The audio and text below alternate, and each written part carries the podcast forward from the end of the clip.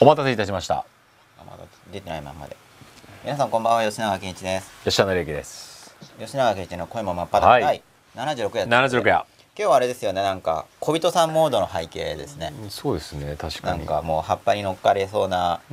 私たちですけれども、はあ、綺麗ですよね、すごい、はあ、これまですごいこう大きな山とか湖とか、はい、すごいロングショットの感じが多かったんですけれども、はい、今日はちょっと拡大で葉っぱの上の虫さん気分でやっていきたいと思います。確かに画面で見るとそろそろ髪切らなくちゃいけないなっていう感じ。あ、飲みましたね、そういえばね。まあ本来だったらこういう画像とかを送信する以上もっと気を使わなくちゃいけないはずなんですが、はい、こんな感じで出てますけれども音声じゃないですからね、はい、まだラジオだったらいいんですけど、はい、そういう点でもやっぱ音声だけの方が気楽なんですよね。よく音声教材も出してますけど、まあ、ただそれこっちの都合なんでそれで決めちゃいけないんですけどね。一応音声を出してるのは僕の都合だけじゃなくて、うん、音声の方が学びやすいっていう面も実際あるんで、その画像に注意が取られちゃうと、うん、うん、まあ刺激源があるんで退屈しづらい面もあるんですけれども、はい、逆に試作がしづらい、視覚情報を取られちゃうんでっていう面もあるんで、特に考えてほしい内容の時には音声で提供するっていうのはだから、うん、まあ僕だけの都合じゃないんですけどね、うん、まあでもちょっと美容院行ってこようと思います。はい、っていうことを画面を見て知ったという、はい、なかなか自分のことは鏡とか見ないと分かんないですからね。僕はまあ鏡も見ないんで最近。前は見てたんですよ。最近鏡を見ないんですか。前はすごく見てたんですよ。それは斉藤ひとりさんのまた教えで、なんか100円ショップで買えるんだから、うん、鏡たくさん買って置いとけって教えがあったんですよ。自分で自分が見えないから鏡たくさん置いとけばなんか髪も溶かしたくなるもんだよみたいな教えがあるんですよ。あとムスッとしてるのに気づくよっていう。常にある意味他者に見られてる感を。人が来るとニコってするじゃないですか。うちは大抵の人は、はい、わざわざこう目があってムスってあんましないですよね。まあこれも前この番組の中でお話したと思うんですけど、うん、まあでも結構道で女の子と目が合うとムスッとされる場合があるんですけど、はい、改めなんか話しかけてくんなよギュみたいな、そういうメッセージ、警戒心でね。そうそう、でもそれはそういう特殊事情があるからで、うん、普通はニコッとするじゃないですか、普通であれば。だけど一人の時はなんかむすっ、その、うん、自分の普段の平常状態のメンタルが出ちゃうんで、それを認識できるから鏡見るといいよっていう、うん、まあ教えがあるわけですね。すごいたくさん落ちたんですよ。だけど、まあ、窮屈でもあるんですよ。うん、まあそうですね。見せつけられるから、うん、ああこんなのだみたいなまでやってたんですけど、まあ最近やってないのでこんなことになったみたいな話ですね。何の話ですか。最近いや本当いっぱい買ってた。いっぱい買っても確かに1500円で10何枚も買えるわけなんで、それぐらい本当に置いてたんですか。こう立つやつ、四角くてこうパターンってさ、いっぱい置いてました。こう机にこうやってあっちこっちに。一応やる方なんで、いろいろやると決めたことはやると決めた期限までやる方なんで、一通り試してその後またやってないからやるのもいいかなと思ったんですけれど。なるほど。ビデオも僕見ない方なんで、自分の DVD とかだから DVD とかを作ってもらうとチェックにいつもご迷惑をおかけするんですよ。見ないもんだから。それはもう初めから見ないというふうに お伝えしたらいいんじゃないですか。一応ちょっとはチェックしなくちゃと思うんで。なるほど。だフルで見たことはいまだにないんですけど、ちょこちょこっと見て、うん、いいはずだみたいな。なるほど。あと誰かもう少し知り合いに見てもらってどうだったって聞いて、いいんじゃないみたいな感じを取ってからじゃあいいかなみたいにしてるんですけれども。なるほど。ちょっとまだまだ修行が足りなくて見れないですね。なるほど。でこのメンタリティを変えた方がいいかどうかはまだ検討中だからあんま変えてないんですけど、それほど困ってもいないっていうか、まあ迷惑はかけてるんですけどそれほど困ってない感じがするんで、今のところ、うん、多分嫌なんですよね、その前のを見るのが。そういう人も多いと思うんですけど、新しく進んでいく方が気楽な面があるというんでしょうか。僕もそのツイッター見たいんですけど、これ、はい、どうすればメニューが出るんですか、このファイアフックス。本当ですね。ちょっとバージョンが違くてよくわかりません。おお、なんか出た。メニューが。はい。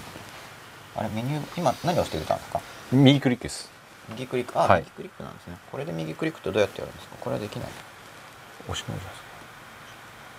じゃん。出ない。じゃあちょっとこっち側で右クリックをしたいと思います。右クリック。あれ違う。ここを右クリックですか。上の方を。はい、あ、出た。これでメニューバー出せば、それではい、吉田さんなんか言ってください。そうです、フェニックス行ってたんですよ。はい、で成田エクスプレスじゃない方で帰ってきて、帰りは何でしたっけ、なんでこんなのが出てくるんですか。誰が見てるんですか、これ流れてないですよ、向こうに。誰が見てるんですか、この履歴が。楽しい履歴が。本当ですね。これだいぶ楽しい履歴ですよね。まあバレることを知らずに、打ってる人がいるということですね。まあ今このギガビジョンさんの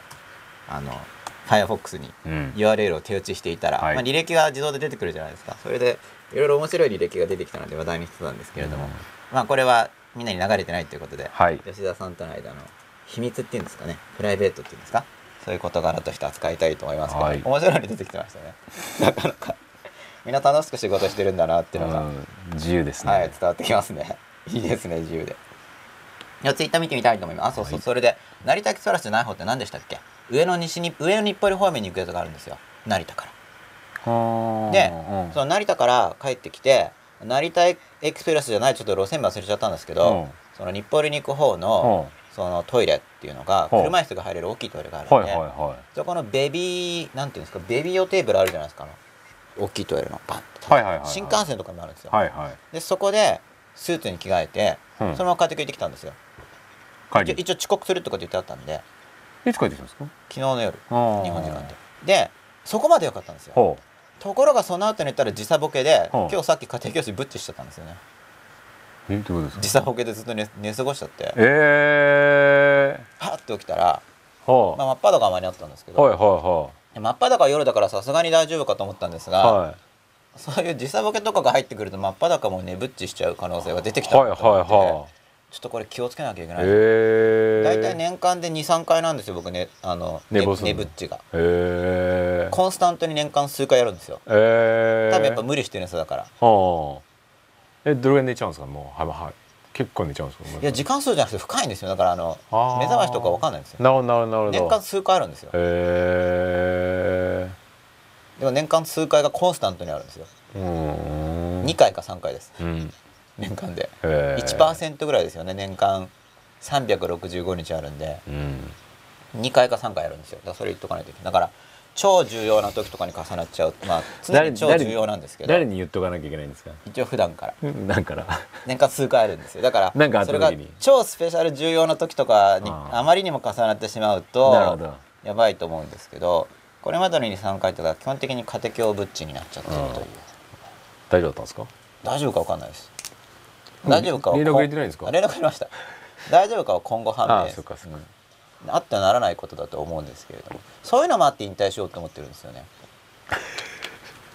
年間数回コンスタントにいつもあるんで、なんかそれもなんかあれだなみたいな。そうか。なんか学校とかだったら別に、まあ結構なんとかなるんですよ、試験日じゃなければ別に。そう行かなかったところで。あ、自分が生徒という立場での学校の話ですね。そうそうそうそう。学校の授業する方の先生の立場じゃなくて、だから先生だとそうもいかないじゃないですか。随分戻りましたね。いやだから大変だったんですよ、高校講習してる時も。しょっちゅうタクシーで行ってたんですけど、ギリギリ何分前とかに着くこともよかった。本当はいけないんですけどね、そういうことやっちゃいけないんですけど、でまたその何分前に着く時のタクシーに乗ってる時の緊張感がすごく嫌なんですよ。ただ、まあ、みんなに感情の話もしてるんで、それ無意識的なことも言うと、多分僕はその緊張感を味わうことどっかで欲してるんですよね。馬と違って鞭打てないじゃないですか、タクシーというのは。一応早く行ってくれと言っても限度からじゃないですか。何通りでしたっけ、東大の前の本郷通りか、本郷通りが詰まってたりすると、でそうすると非常にドキドキするわけですよ、ああもう間に合わない間に合わないみたいな、で多分その感情だからどっかで味わおうとしてるはずなんですよね、先週の話を。別に無意識側がその感情を意識に出そうとしてるはずなんで、だからその行動っていうのは無意識的に、意識的にコントロールしている時じゃなければ無意識が動かしてますよね、私たちは。意識的にやってる時は意識的に動けますけど、でも意識的にやってる時でも無意識が介入してくるわけじゃないですか。でそれでその介入してくるから、意識の方が無意識邪魔だと思って抑圧しようとすることからいろいろな問題が出てきますよねってことは何度もお話ししてると思うんですけど、ただ僕もそのなんでその緊張感のメッセージがまだつかめてないんですよね。うん、遅れるみたいな緊張感をどっかで味わおうとしてるはずなんですけど、繰り返されてる。どうなんですかね。でもまあうち教材作ったりするんで先生いっぱい出入りしてますけど、はい、まあイージーな人が多いですよ。時間に関してゆるいその時間に対して、要するにじゃあ何時からっつって、はい、5分前に来るとか先生はあんまいないですよ、はい、やっぱり5分後10分後が普通。職業病なんですかね。学校の先生も30分1時間遅れてもチャイムに遅れてくる人も多いですよね実際。はあ、なんか普通に「おはようございます」みたいな、うん、1時間遅れてるんですけどみたいな先生も、はい、はい、癒されますけどね割と。だから年配の先生ほどだんだんだから時間がこう5分10分15分20分ってなっていく傾向がある感じがしますね。年齢かける5分みたいな。年齢かける5分みたいな。例えば。はい。本当に。だんだん麻痺していくじゃないですか。多分5分何も言われない。はい。大丈夫だと。はい。10分何でも言われない。結構みんな挑戦してるんですね。わかんないですけど。それももしかしたら。ハードル上げて。無意識からのメッセージに応じてこう、あ、意外にいけるな、いけるなみたいな。っていう感じが感覚ですけどね。僕はもともとただクリエイティブにものを作りたいっていうのをやりたいので、あんまりその定型業務的な生き方に似てると思うんです。何時何分パシッみたいなのは。だからまあ結局その種のことを引退してアポをなくし、で刺激、今の状況だとなんか外部刺激、例えばじゃあ新しい国に行きました、環境刺激があってアイデアが出たって言っても、そこですぐそれを形にする時間を確保できないとやっぱりどっか行っちゃうんで、その時の感触っていうのがたまたま出てきた時に。それをある程度形にして、でもし収入が必要だったらそれを販売するという、そういうルーチンを僕の人生に構築したいんで、そうするといろいろな外部刺激の中に入っていって出てきたアイデアを形にしていくっていうライフスタイルが可能になっていきますよね。まあそっち側に僕は行きたいということを望んでますから。タイムリーで言うとジョブズとかでどうやって一日過ごしたんですかね。いや、よくは知らないんですけど、確かですけどちょっと間違ってたら申し訳ない、あの人もモーニングリチュアルっていうその朝の儀式っていうのはやってたみたいですけど、あ、前回なんかやってたんでしたっけ。なんか、あ、そうですね、よく瞑想してた、ね、経営者の方多いですよね、まあ、瞑想してたり、まあ、多いは言い過ぎか、まあ大多数じゃないですけど少なくともその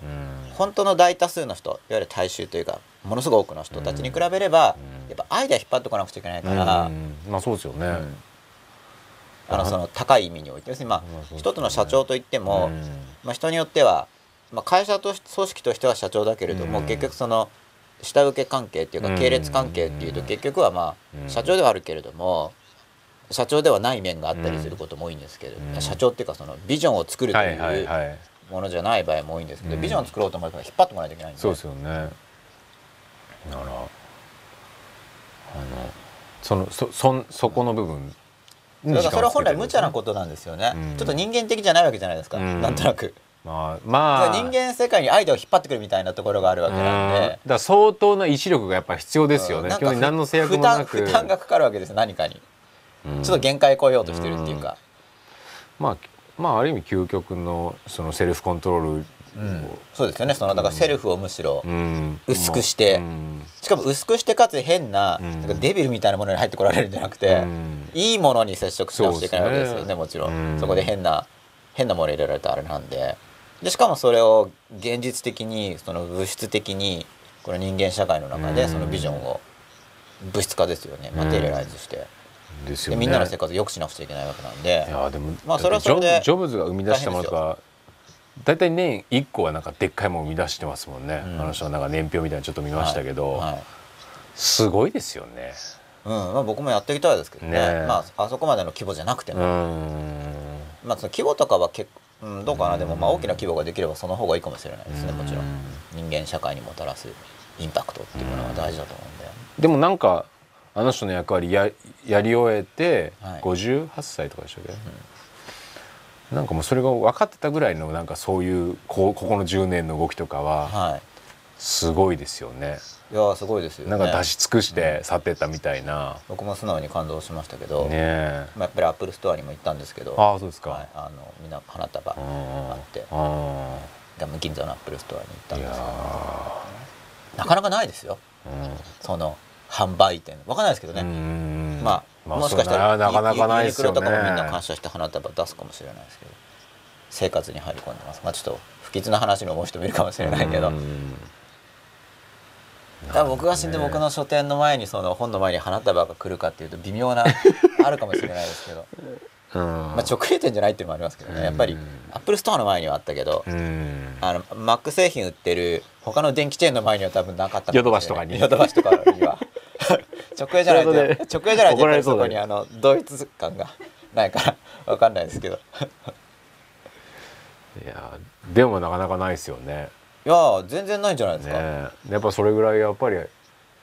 入り込んでるわけですよね。それぞれの心の仲間でね。まあ実際僕の日常生活とかその仕事のスタイルにも現実に大きな影響を与えましたからね。ちょっと使ってるんで実際。い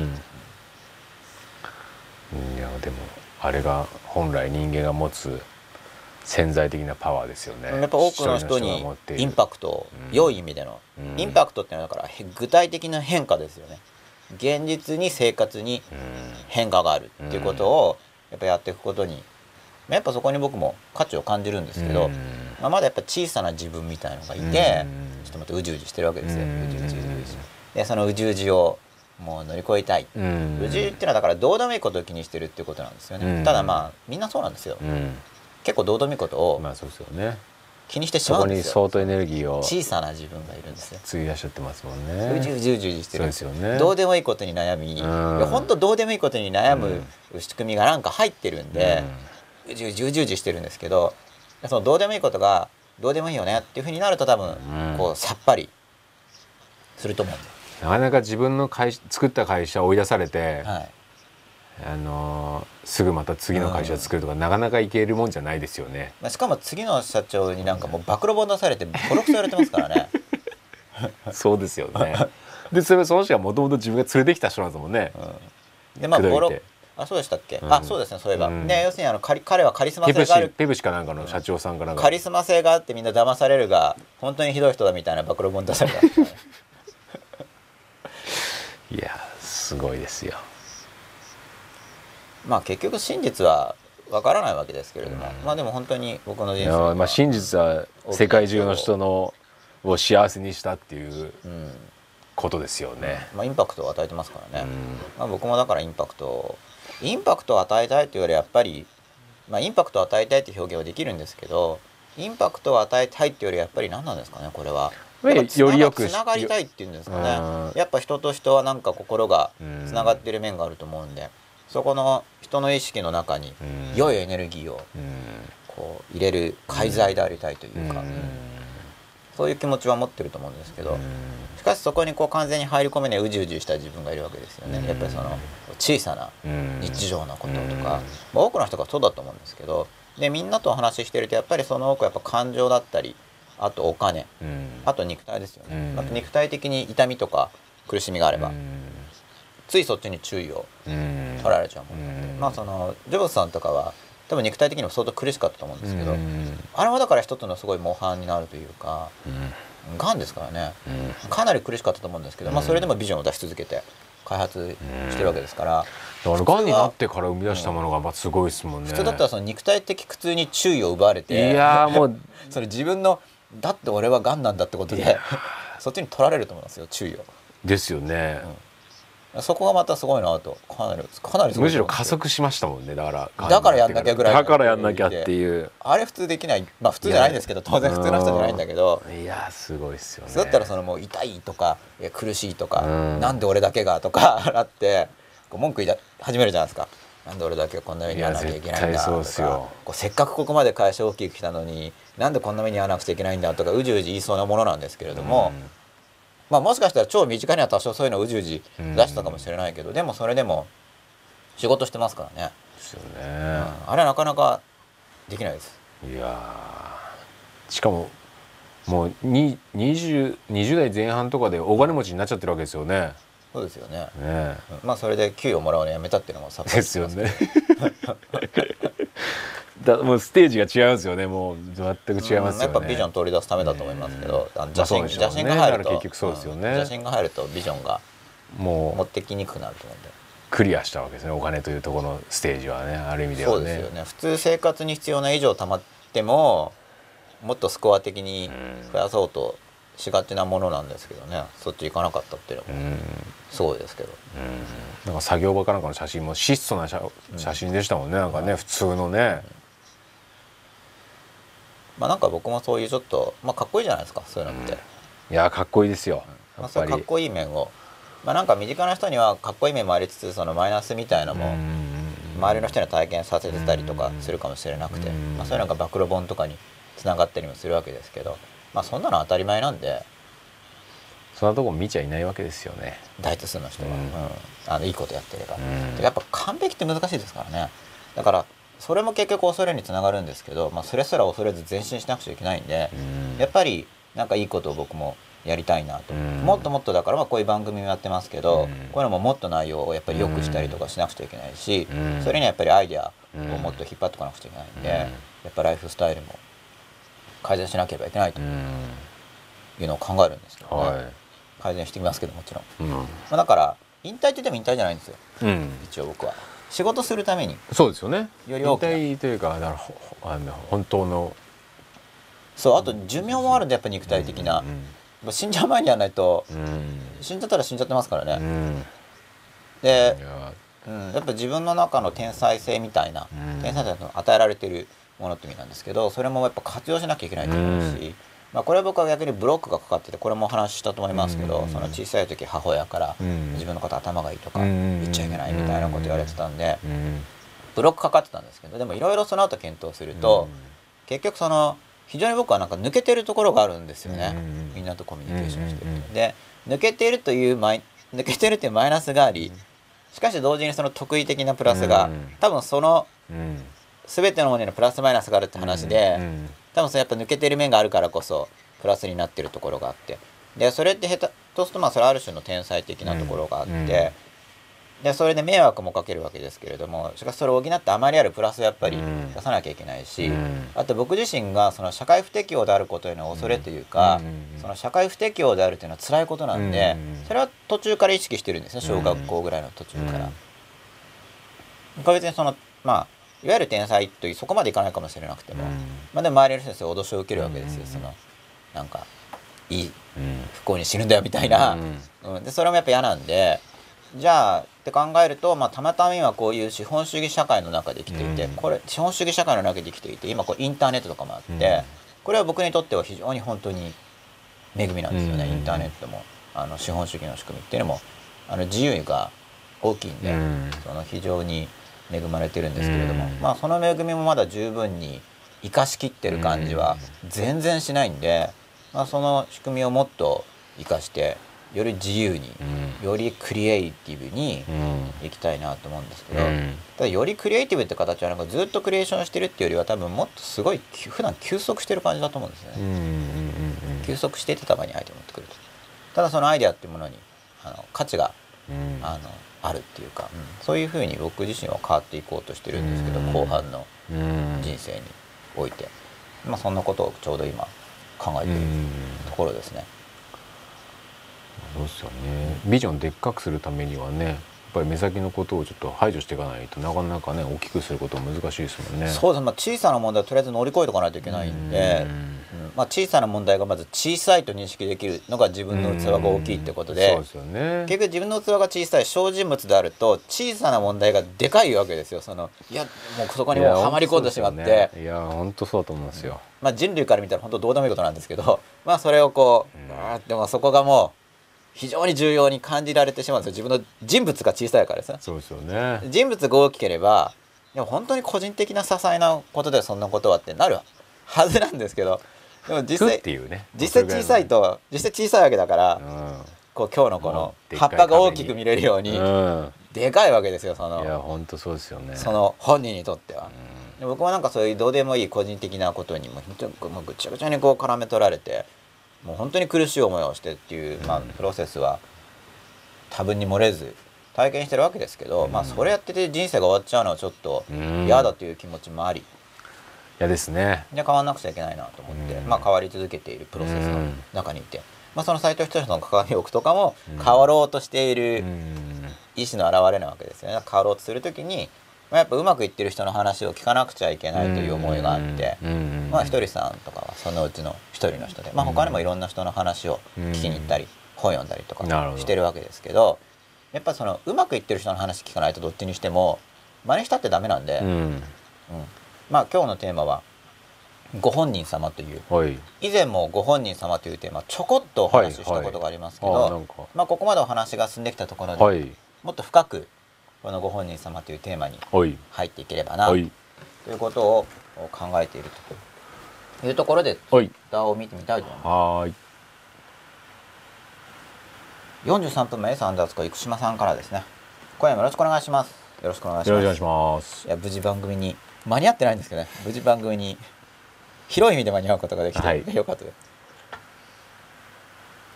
これどうしてもだから僕が来ないときは吉田さんぜひもうソロでやっていいです。もう名前も変えて番組名も吉田紀明ということで特番としてやっていただければと思いますけれども。36分前、コーヒーミルクNo.1さんです。こんばんは。今夜はよろしくお願いします。よろしくお願いします。私的なことで申し訳ないですが、ちょっとだけでも答えていただけたらありがたいです。僕は模試中にかなり緊張してしまいます。少しでも和らげるトレーニングとかありますか？36分前ということで。あ、もうそれ全然ありますよね。まあトレーニングっていうか、やっぱこれ感情処理なんで、まあ処理っていう用語にも好き嫌いがあるみたいなんですけど、わかんないけどこの感情処理の練習とかを言っていくっていうのは僕の一つの、特に少なくとも日本におけるテーマかもしれないですね。結構一生懸命言ってるつもりなんですが、やっぱりなかなか伝わらない。やっぱりなんか知らないけど、なんか知らないけどっていうかちょっとずつ分かりつつあるんですけど、表現の仕方をあれこれ工夫しているんですよね。まあ模試中に緊張するということは、要はさっきの僕の遅刻する時のタクシーの中で緊張する話もそうなんですけど、無意識的にはこう緊張感っていうのをなんか伝えたいわけですよね、意識の方に。緊張感っていうので、緊張感だから味わってないんですよ。だから緊張感を味わえるチャンスにもう緊張を出すと。で大事なのはまずとにかく大事なのは感情を恐れない。これも工夫したんですよ。抑圧しないっていう言い方を一生懸命してきたんですけど、ところがよくあるで抑圧が日常語じゃないから。抑圧が解釈されないんで、なんで恐れないっていうふうに最近。なるほど。感情を恐れない。だから緊張感を恐れない。緊張感が出てきたら、緊張感を体験するんですよね。あ、緊張してんなと思って、うっと。で、まあ試験中にやる前の段階としては、その試験中に緊張した記憶ありますよね。それを一人の時に。本当はだから感情を受容してくれる人が周りにいるんだったら、そういう人間の前でやった方が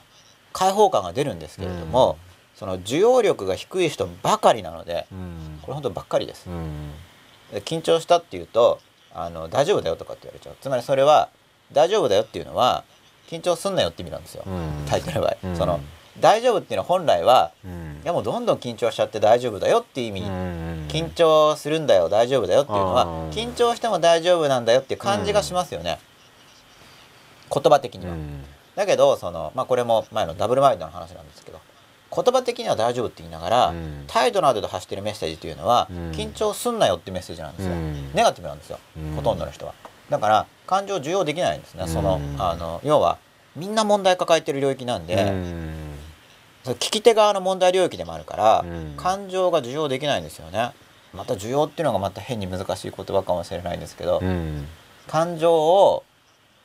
目の前の人が感情を表現することに耐えられないんですよ。反射的に押さえつけてしまうんですよね。でほとんどの人がそういう問題を抱えているので、一人でって言ってるわけです。本当は人がいる方がいいです。受容して表現をするのを許してくれる人がいるなら。よく映画とかで僕の胸の中で泣いていいよとかあるじゃないですか。あれはだから受容するわけですよね。でも普通はビエンビエン泣いていたらやめろよって言うんだけど、それは泣かれたら不快だからなんですよ。泣いてる人が目の前にいることによって自分自身の感情が不快な方向に引っ張られるからやめろということでエゴで言ってるだけなんですね。でもそういう人ばかりなので、感情表現っていうのはリスクがある。そういう仲間以外は、感情を受容できるという人たち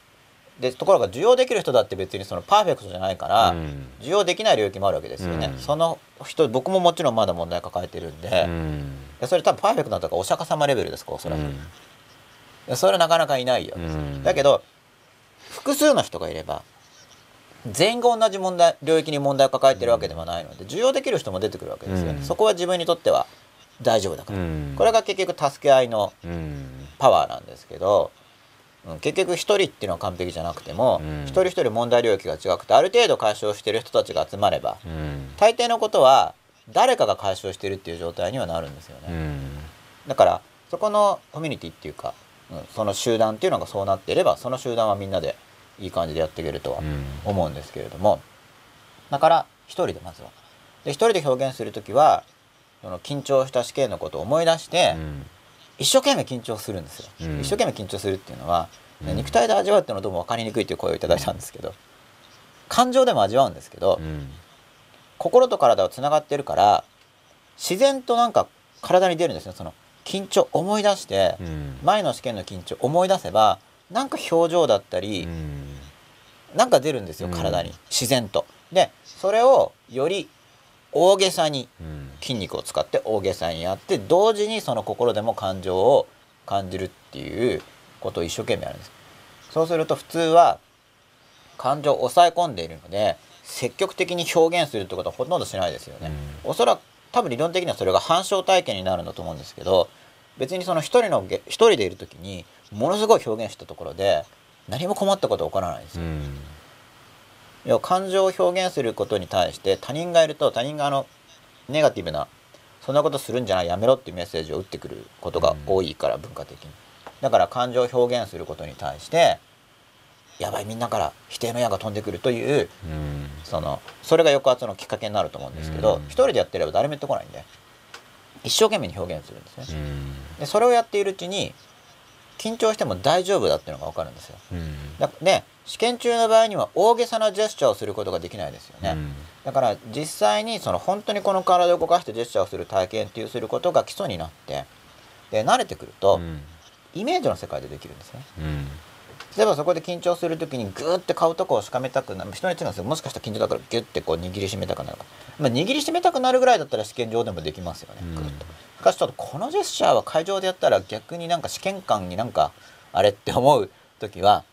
それをものすごい真剣にやってるのをイメージの中でやるんですよね。姿勢は普通で、とにかく体験するってことです。そこで緊張感を抑え込もうとするよりは、試験時間の貴重な時間ですけど1分なり2分なりを投資してきちんとしっかり緊張すると、うんと緊張を味わうということをやると味わっているうちに軽くなるんで、だからそれを試験前に感情を通過するという練習を普段からやっておくことで上手になるんで、ぜひやってほしいですよね。これ僕延々と言ってますよね。はい、今度だから12月にあるセミナーでも、もう会場でもやろうと、本当はそのセミナーと別に感情のやろうと思ってたんですけど、もうやれてる人たちもこれとにかく何度でもやった方がいいっていうか、もうリアルに、もう合ってる時にっていうのを最近感じるぐらい、思ってる以上に根深い問題なんだなと。僕の認識が甘かったってことですよね。思った以上に根深いっていうのは、ただでもこれかなり日本的な文化です。おそらくすごく気にしちゃうっていうのが。ただ僕はそういう場所に実際生まれてきてる以上、役立てることがあるんだと一生懸命やらなくちゃいけないと思ってるんで、そんな感じですね。ちょっと簡単に少しでもやられるトレーニングとかあるんで、ちょっとお話ししてみました。ぜひやってみてください。37分前、怪獣さんよろしくさんです。こんばんは。今夜もよろしくお願いします。最近人の話をしっかり聞くように意識していますが、なかなか難しいです。まあ難しいですよね。人の話を聞くっていうのは。感情表現を許す。感情表現を許すっていうところから入るのが本当にいいと思います。感情、相手の感情を許す。で人の話を聞くと本当難しいんで、めちゃめちゃ難しいですよ。第一しっかり表現してくれないことも多いし、詳しく話してくれないことも多いし、だから感情を許してあげるっていうのを本当意識するといいかなと思うんですけど、もう本当要はだから僕は怒りは正当化されないってことを言いますけど、正当化されないっていうのと怒ってる時に怒りを押し込めるって違うんで、それは微妙な表現をしようと思って、それは洒落てるなと自分で思ってたんですが、それが誤解のもとになるということが分かってきたんで気をつけて表現してるでしょとか言ってもしょうがないんですよ。実際どうであるかが重要なんで、その、うん、教えるとか伝えるとか育てるっていうのは、うん、だから抑圧しちゃいがちなんで、怒りは怒りで感じてたら本当もうだから怒りでだからこうブルブルブルとかなるんだったら一生懸命表現する方がいいわけですよ、ガーって怒って、うん、ただそれをまあ怒鳴ってもいいんだけれども、うん、しかしそれが目の前の人に対して怒ってる場合にそれやったら普通目の前の人が自分をテーマに叱られるっていうことにまた問題を抱えてるんですよ。うん、自分自身のことをネタにして、うん、それに対してネガティブなこと言われることに問題を抱えてることが非常に多いです。これ僕も抱えてるんですね。うん、で僕も抱えてるから辛いけどホットが出して対処しているんですけど、うん、まああえてやってるわけで反証体験ですよね。だから何冊も出してるうちに少しずつ慣れてはきてるんですけど、うん、まだ DVD とかが見れないっていうのはやっぱりまだ問題が残ってるんですよ。なるほど。ニュートラルに見れないんですよ自分が。やっぱああダメだと思っちゃう。でそれは僕がダメだと思っちゃうのは周りの人がこんなんダメでしょっていうふうに否定されることっていうのともう確実につながってるなっていうところぐらいまでは感じてるんですけど、やっぱ自分をネタに人がどうこう言うってことに抵抗感が強いんですね。だからネットでもまあ自分の名前で検索とかもしますけれども、まあ、あんまりきちんと僕はまだ見れない。結局ネガティブな評価に対して爽やかに見れないんですよね。感情が動いてます僕の。それでもネガティブなように爽やかに見えるっていう次元があるんですかね。でも全然いっぱいいますよそれは。だからある程度の芸能人とかそこそこ売れてる人とかみんなそこも通過してるはずだし。でもそれだからそこそこ爽やかに見るっていうかもう気にしないっていう領域じゃないですか。だから例えばじゃあもうちょっと正確に言うと爽やかというのは。じゃあネガティブなコメント見まして僕に対してで現にいっぱいあるんですね、うん、勉強法のとかで要は、うん、簡単に言ったらクズだという批評ですよね、うん、聞いたことあることばっかり書いてあるとか、まあ、やったけど結果出ないよとかそういうことを、うん、まあ言われるわけです、うん、で言われることは初めから一応分かってるわけですよね、うん、予測としては、うんうん、やっぱりそれはパーセントの問題であって全員にいいとこ絶対ないし、うん、ある程度の人にいいまでしかもともと達成できないわけですよね。理屈としては一応分かってるわけです。だけどじゃあ僕は何が準備できてないかというと要するに感情を受け入れてこれちょっと要するに爽やかにっていうとまた誤解があるかもしれないから今もうちょっと詳しく説明してるんですけど、うん、感情を受け入れてないんですよ、うん、つまり評されると僕は何を感じるかというとその拒否られたことに対しての疎外感とか、うん、僕の感情が動くんですよ、うん、自尊心が下がる自分はダメなんじゃないかとか、うん、で無力感とか一生懸命書いたけど、うん、役立てなかったとか。要は僕の感情が動くんですけど、うん、その感情を僕自身が受容してないんですね、うん、その感情を受け入れろよって話をみんなにしてるけれどもでもそこは僕は十分にできてないとか、まあ、挑戦中なんですよ。その理屈では理解してるけれども理屈ではまあまあまあ理解してるけれども、うん、ただ僕が理屈で理解しているところで、まあ、我ながらちょっといいかなと思ってまあ、そこ一応僕も嬉しくなれるところは、うん、僕がその拒否られることに対して感情反応が起こってで感情反応が起こることをやめようとしてるんじゃないんですね。でこれも詳しく言わないと本当また誤解を招いてしまうから爽やかにっていうのは感情反応が初めから爽やかな反応が起こるというだ到達段階としてはそれでいいんですけれども今現に僕はマイナス感情反応が起こるので今やるべきことはそのマイナス感情を体験できるようになることなんですよ。でこれは自分で分析しているとこ分かるんです。つまりさっき緊張感を持ち前に体験するといいですよって話をしましたけれども、ただその感情に対して僕はこういうフレームワークを持っているので知識としてだから自分がそのマイナスコメントを受けた時に感情が出るわけですよね。その感情を体験することを僕は拒否しているぞっていうのが自覚できるんですよ。これは嬉しいことなんです僕にとって。もうすぐ再現性があるんですよ。だからそういうマイナスコメントとかを探せばと感情が出ますよね。その感情を僕は体験したくないっていうのが自覚できるんです。体験できる。体験したくないということが体験できるんですよ。でもこれはそういう感情についてのフレームを持ってるからそういうのが自分でわかるんで、これフレーム持ってないとそうは思わないんです。どう思うかっていうとこんなこと言いやがってって相手のせいにしちゃうんですよ。ただ怒ってることっていうのは僕がそのマイナス感情部分に何かまだ僕がよく見えない問題を抱えていて、その感情を体験できないです、うん、別にその批判されて嫌な思いをするんだったら、うん、嫌な思いをバンバンすればいいだけその嫌な思いを一生懸命体験すればいいだけなんですけど、ちょっとそこは僕にとってハードルの高い問題が根深い領域で、その嫌な感じっていうのがまだきちんと体験できてないんですね。でそれが僕が十分に体験できるようになるとどうなるかというと、まあ面と向かってじゃないんですけどね、さすがに面と向かってば言ってくる人ってあんまりいないんですけど、まあ、僕が人前に出てないってことも大きな理由だと思うんですけど、仮に面と向かって言われたとしてもまず起こることはマイナスの感情反応が起きますよね。だけど体験できるようになるんですよ僕は。マイナスの感情反応、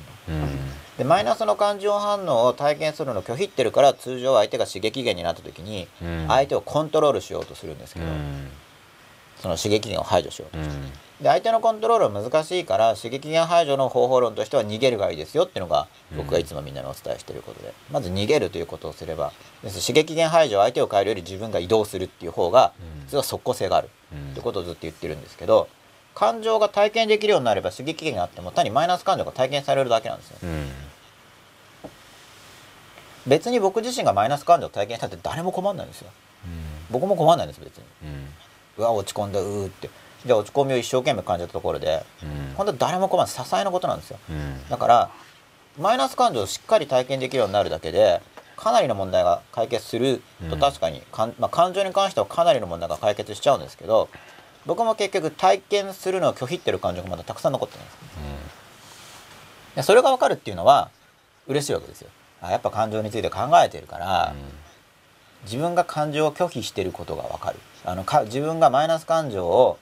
体験しようとしていないことが分かるんで、まあ、もちろん不快感ありますからね。でもそれを一生懸命体験していくと結局大丈夫になってくるんで、その体験できるようになってくるから、多分この問題も一応数年以内には解消する予定なんですけど、でだからまず体験できるようになって、で体験できるようになるとどうなるかというと、要は感情っていうのはこれ前の回で言ったと思うんですけど、まあ、意識を助けてるわけです。だけどもう少し深く言うと、逆に言うとその無意識の側からの助けてくれっていうメッセージなんですよね。要は私たちは普段はその無意識によって自動で動いていて、まあ、意識からすると自動で動いていて、無意識の側が人生を処理してくれてるわけですけど、癖だけでは処理できないことが多々あるわけです。でそういう時に普通感情が出てくるんですよ。つまり意識っていうのは非常時システムであって、その無意識的対処だけではうまくいかないから、ちょっと意識考えてくれよっていう時に普通感情が出てくるものなんですよね。助けてあげなきゃいけないんです、意識側が勉強したりして。だからそれは癖づけしてなくても人間は意識的に学べば行動コントロールができるんで、まあ、でも自動運転の方が楽ですよね。だから無意識で動いてる方が楽なんですけど、まあそれだけじゃ対処しきれない時に普通感情が出てきて、意識さんちょっと考えてくださいっていうことなんですよ、感情が出てくるっていうのは。だから感情をよく受け取って、でそこに対する対処法っていうものを作っていって習得して、でそれを癖づけしていけば、まあ、そこに対して今度マイナス感情も出てこなくなる。要は無意識的にもう無意識的に習得した癖によって、それはもはや問題ではない、処理範囲内に入ってきたってことになると感情出なくなるんですよ。抑圧じゃないですよ。抑圧によって出なくなるんじゃなくて、無意識レベルで慣れるという習得が起こったから感情が出なくなるんですよね。で抑圧するとよくないのはこの差が分かんなくなっちゃうんで、無意識レベルで新たな習得が起きたから爽やかになったのか、本当はヘルプメッセージで感情が出てこようとしてるのに意識が抑圧してるからさやかな気がしてるだけなのかっていうのが分かりにくくなってくるんですよ、抑圧していると。だから、まあ、自分ではですよね。そう自分では。周りから見てると意外と分かるんですけど周りから見てると分かるのは、無意識は行動っていうものを制御してるから、意識的な心の中に生じる言語では分からなくても、ジェスチャーとか、表情とか、顔色に出てくるんですよ。おそらくそれで無意識感がメッセージをやり取りしていて、だからある人の無意識が意識に対して感情を出そうと思って抑圧された場合、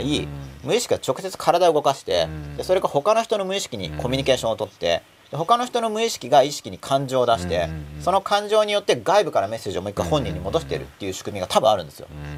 これかなりあるはずって思ってます。でただ無意識間通信っていうのが面と向かってる場合にはほぼ間違いなくあると思うんですけど、遠距離でもできるかって僕はちょっとだからまだ何度も言うように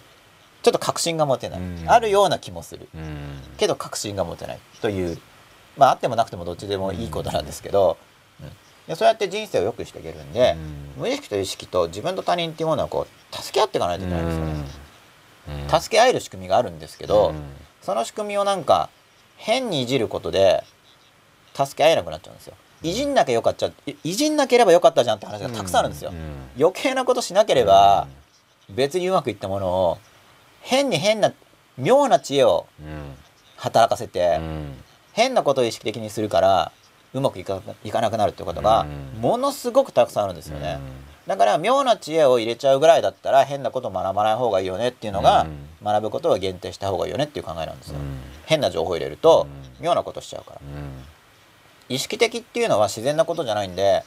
何でもできるわけですよね。ああやってみようこうやってみようっていうの。だから便利な反面余計なことをするリスクがあるんですよ。意識的にやるっていうのは余計なことをするリスクが相当あるんですよ。これも知識として知ってれば自分が意識的に何かやるときにちょっと立ち止まって余計なことになんないかな、ほっといた方がむしろいいんじゃないかみたいな、ここで変に意識的に対処することが余計なものを生み出さないだろうかという小説が可能になるという利点もあるわけで、結構この意識と無意識と自他の協調モデル協力していっている、モデルってまたはっきり言っちゃうと別にこれ真実じゃないんでアバウトに捉えた方がいいんですけど、かっちりそういうふうな仕組みなんだというほど確立してないんで、だから物理学とかも誤解を与える可能性があるんですよ。物理学は確かにかなり再現性があるすごいモデルを力学とか提供してるんですけど、あれが例外で、ほとんどのモデルはむしろモデルとかまで思わずもっとぼやっと捉えた方が大体ですよね、大体のメカニズムを言っているんだという程度に捉えた方がいいんで、力学は本当例外的にすごいうまくいっちゃってる、電磁気学とか、あの辺りは例外的にうまくいってるモデルなんで、あれはあっちが例外と思っておかないとなんか仕組みを学ぶときに間違っちゃいますよね。大体です、大体言ってるだけなんですけど、人の話を聞くというのはだから難しい主な理由は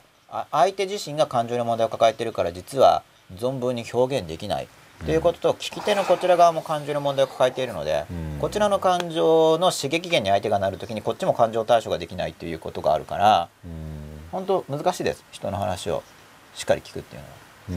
だから練習法としては相手の感情表現を受け入れるっていうことを意識すると、ここがコツとかツボですよね。コツとかツボっていうのがあるんで、そういう観点を持つとだんだん上手になると。ただ僕らが共通して多く抱えている弱点っていうのは、自分自身のことをネタにしてマイナス感情を表現されるとそれが問題抱えている領域であることが多いんで、感情表現って言っても難しくなってくるんですよね。こっちをネタにして向こうがずっと怒ってたりすると、いやもうどんどん怒りをね表現しようよみたいなのがちょっと難しくなってくるわけですよね。こっちをネタに怒ってるわけだから。でもそれもできるようになればだいぶいいですよね。ただ難しいです。で、難しいから人間っていうのは相手が問題を抱えている感情を使って人をコントロールしようとしてくるんですよ。要は体験できない感情があるということは、その感情を体験させるぞーっていうのが脅しになるんですよ。例えば嫉妬を感じられない人だったら、じゃあその女の子とかがじゃあそんなこと言うんだったら、何々君と食事に行くからとか旅行に行くからとかすると、嫉妬が対処できなければ、嫉妬を感じたくないから相手をコントロールできますよね。悲しみもそうですよね。寂しさとかもそうですよね。寂しさに対して拒否反応がある人だったら、その人の元を離れるよってことが脅しになるんですよ。その感情を体験したくないばかり。だから体験にしたくない感情があればあるほど弱点が生まれて、そこを入り口に脅しが成立してしまうということになるんで、感情がいろいろ体験できるようになるというのは、人間いろいろな人に対する耐性、いろんな種類の人間と付き合いやすくなる力が伸びることでもあるんですよね。本当感情を用いた脅しっていうのはめちゃめちゃたくさん、今日のテーマ「ご本人様」って書いてありますけど、感情を用いた脅しっていうのはもうテーマにしてもいいぐらい非常にあちこちで日常的に使われている脅しの方法なんですけど。でも自分が隠してると思ってるけど、相手から見たら丸見えだから、相手からは攻撃しやすくなりますもんね、なおさらね。あと無意識的に攻撃してきます。でそれは攻撃と捉えられるんですけど、ヘルプでもあるんですよ。だから逆に言うとそこだ、相手がわざわざそこを攻撃する意思によって攻撃するとりは、その隠してる側、抑えてる側がそこを刺激してる感じがしますけどね、僕のイメージでなんか。だからより広い視点から言ったら助けてるんですよ。つまり本人の無意識からしたら、その本人の意識が感情を受け入れてくれないから、他の人を使ってさらに刺激してくるんですよね。そうですよね。で、感情体験しようよっていうね。それが脅しになって、わかりやすいですね。で、よく体験していけばだから。だから結局やっぱ自分で、やっぱ自分から引き出してるわけですね、おそらく。おそらく自分の側の無意識が相手の側の無意識と通信していて、感情を体験させろと。させろ。聞かないから。そうですよね。で、ほとんどの人の行動っていうのは無意識的に動いているものなんで、つい反応してそういうことをしてしまう。だから自分が自分の無意識のメッセージをよく聞いて感情をよく受け取っていれば。相手はリクエストに応えてくれてるっていう感じじゃないですか。だと思いますよ。ね、ただその話自体が受け入れられにくいから、僕も段階的にお話、そんなこと言ってみたいな話になりがちなんで。でも僕は絶対そうだと思いますね。やっぱり変わりますもんね。自分がこの仕組みが見えてくると、ヘルパーだっていうふうに見える時が増えます。理屈で聞いてても後からいやあれはヘルパーなはずなんだけどみたいなやっぱ感情的に受け入れがたいんですよ。だから感情的に受け入れがたいんです本当に。それだけなんですよ。受け入れがたい感情があると。周りの人を使ってだから人を幸せになりたいはずなんですけど、その不幸を作っちゃうのは感情をだから拒否してしまうと、その感情体験を起こそうとすることがもうあの手この手で起きてくるんで、であまりにもあの手この手で起きてくるから、なんかそのスーパーナチュラルに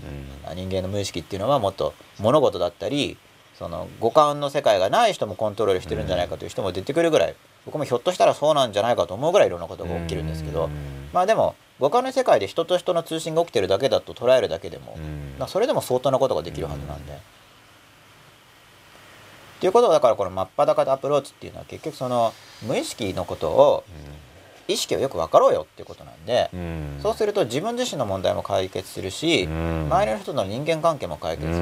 していくし。周りの人の感じも受け入れやすくなるし、まあ前からいいことたくさんあるよって言ってるんですけど、さすがにここまで進んでくると、何がいいかってこともちょっと言っても大丈夫かなっていうことで言ってるんですけどね、これがいいよってことを初めに言っちゃうと、そこだけ求めてプロセスやんなくなってしまうというのがとてもよくあるんですよ。もう人間をショートカットしたがりますから、なるほど、いろんなこと段階踏まなくちゃいけない時最後しかね、ステップ1ステップ2ステップ3と3だけやるっていうのがよくあるんですよ。だから教える時には123って話をしたらもう一回最後に1を念押ししとくっていう、次これなんだよって言っとかないと、最後の美味しそうなとこだけしかやらないです。最後のなんか例えばじゃあ最後にさくらんぼを詰めるよって教えると、そこだけやろうとするんですよ。種をまいて育ててってこうステップがあって、最後に詰めるんだよって言うとそこだけやろうとするっていう、またこういう性質を持ってるって知ってればステップを説明したら最後に次はここだからねって念押しするっていうのをやるんですけど、そうしないと本当、まあ最後が一番最後に言ってるから話の最後で覚えてるっていうのと、果実をもらえるとこだからそこだけ欲しがるっていうことがあると思うんですけど、次はここなんだよっていうのを念押しすると、これは教え方ですけど、そうしないと間違っちゃうんで、まあこれできれば100回とかって言ってたのもやっぱり回数が期間があるから、変化って絶対期間が必要なんで、まあ毎週見てる人ってのはその期間、毎週見てなくてもこれだけ長いともう意地でも期間が絶対あるみたいな。だから僕は速読とかに対してとかあんまり評価高くないんですけれども、あと倍速で聞くとか、期間が短くなっちゃうんで、でもみんな期間を短くしたいからそういうことやりたいんですよね。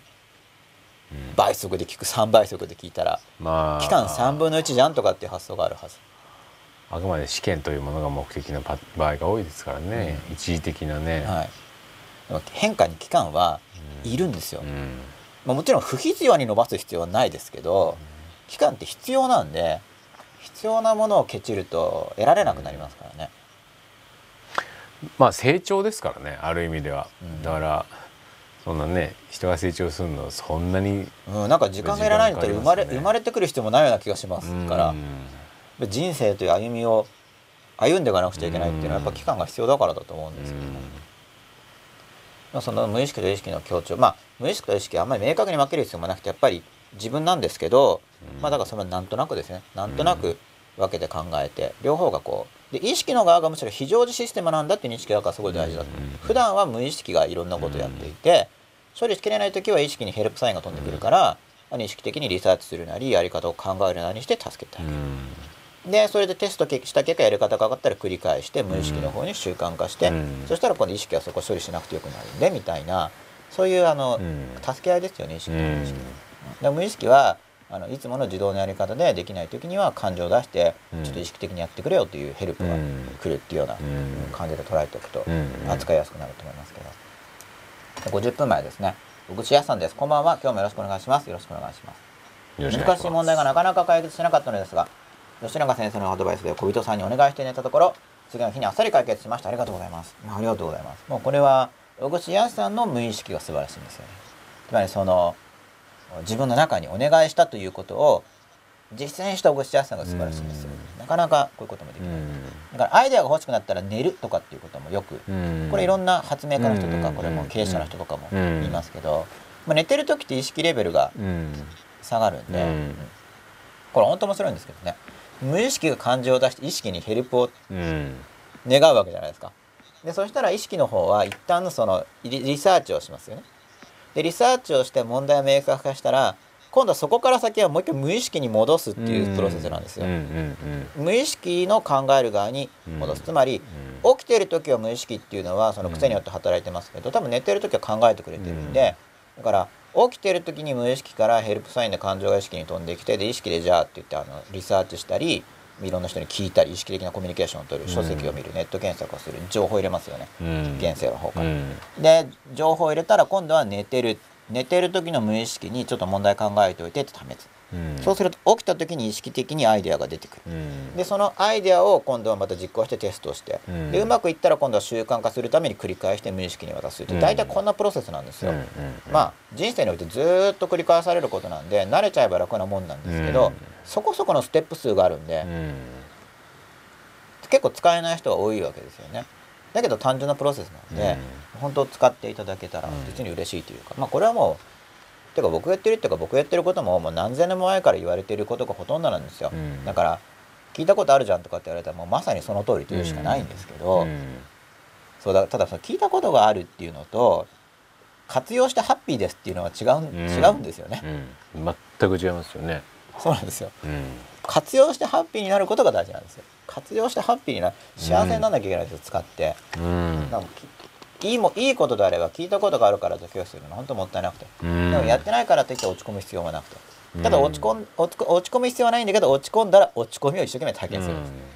落ち込んだらやってないぞって落ち込みをもう落ち込み出てきたぞってことでよくよく体験すればいいんですよ。落ち込みが出てきてるぞ。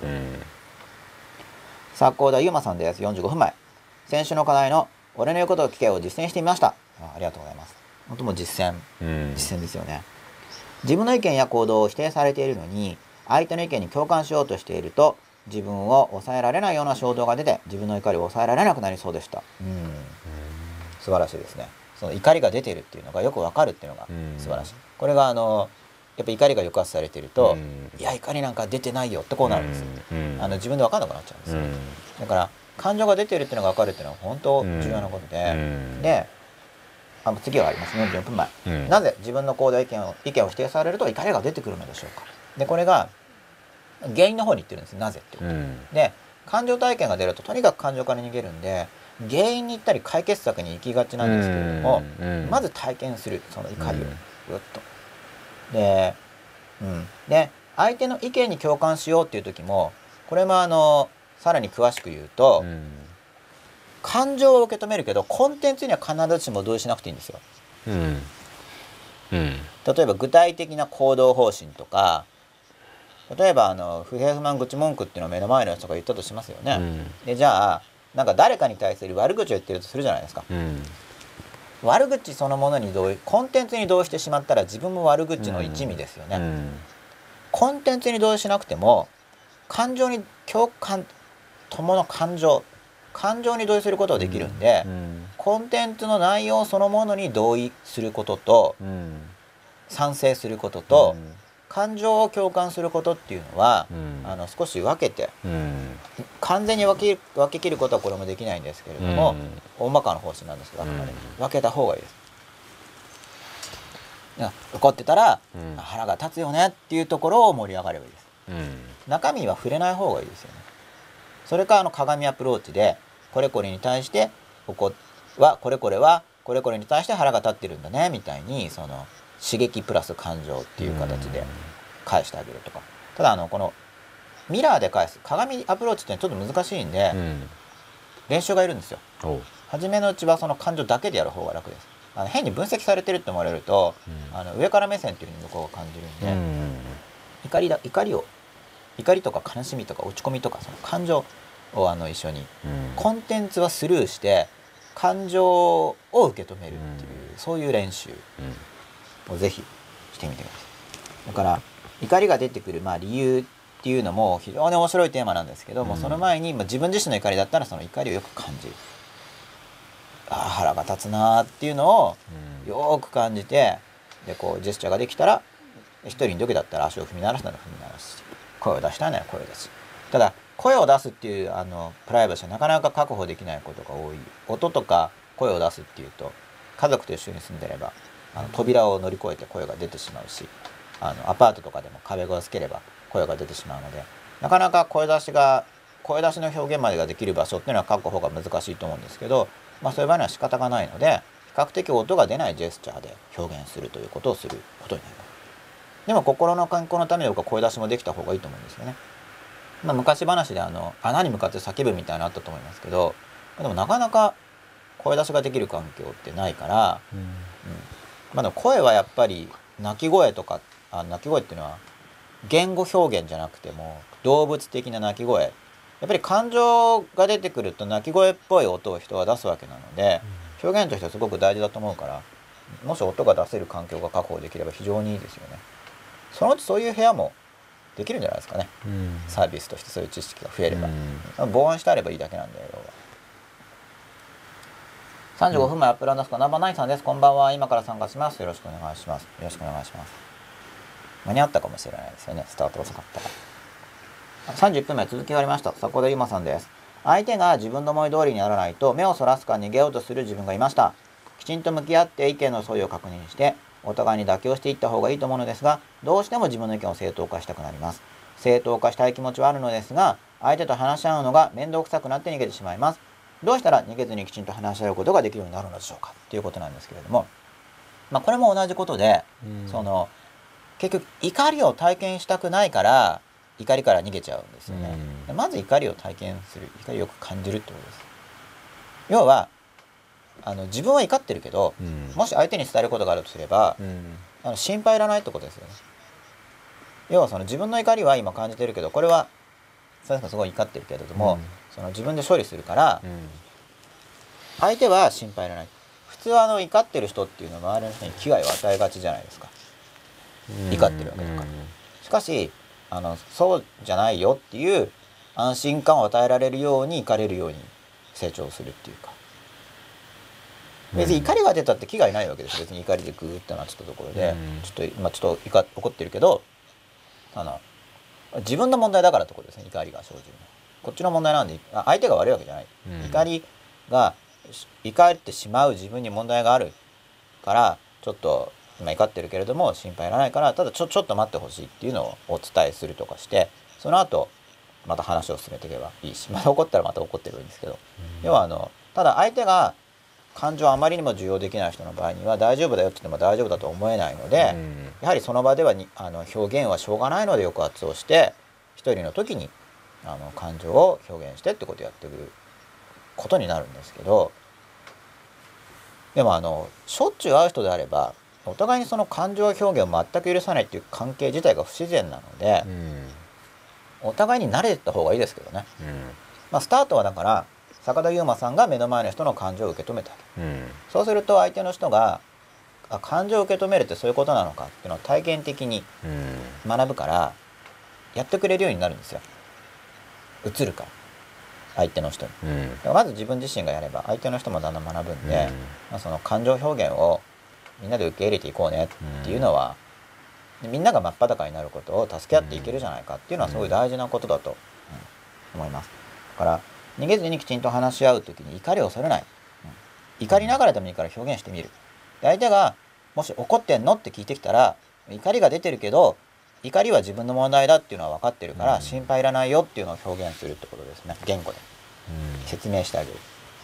自分が怒るのは自分の問題なんだということは理解していて、僕はその怒りという問題を抱えていて未解決だけど、まあ、それも同時に今こうやって解消する機会があることも嬉しいし、まあ、それはそれで一緒解消しながらこの問題については僕はこういう意見だからみたいに、まあ、両方処理することになるんですけど、あくまで怒るのは自分の問題なんだっていうのを頑張って表現することですよね。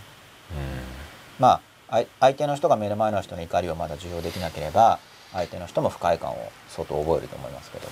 うん、実際怒っても誰も困らないんですよ。本人も周りの人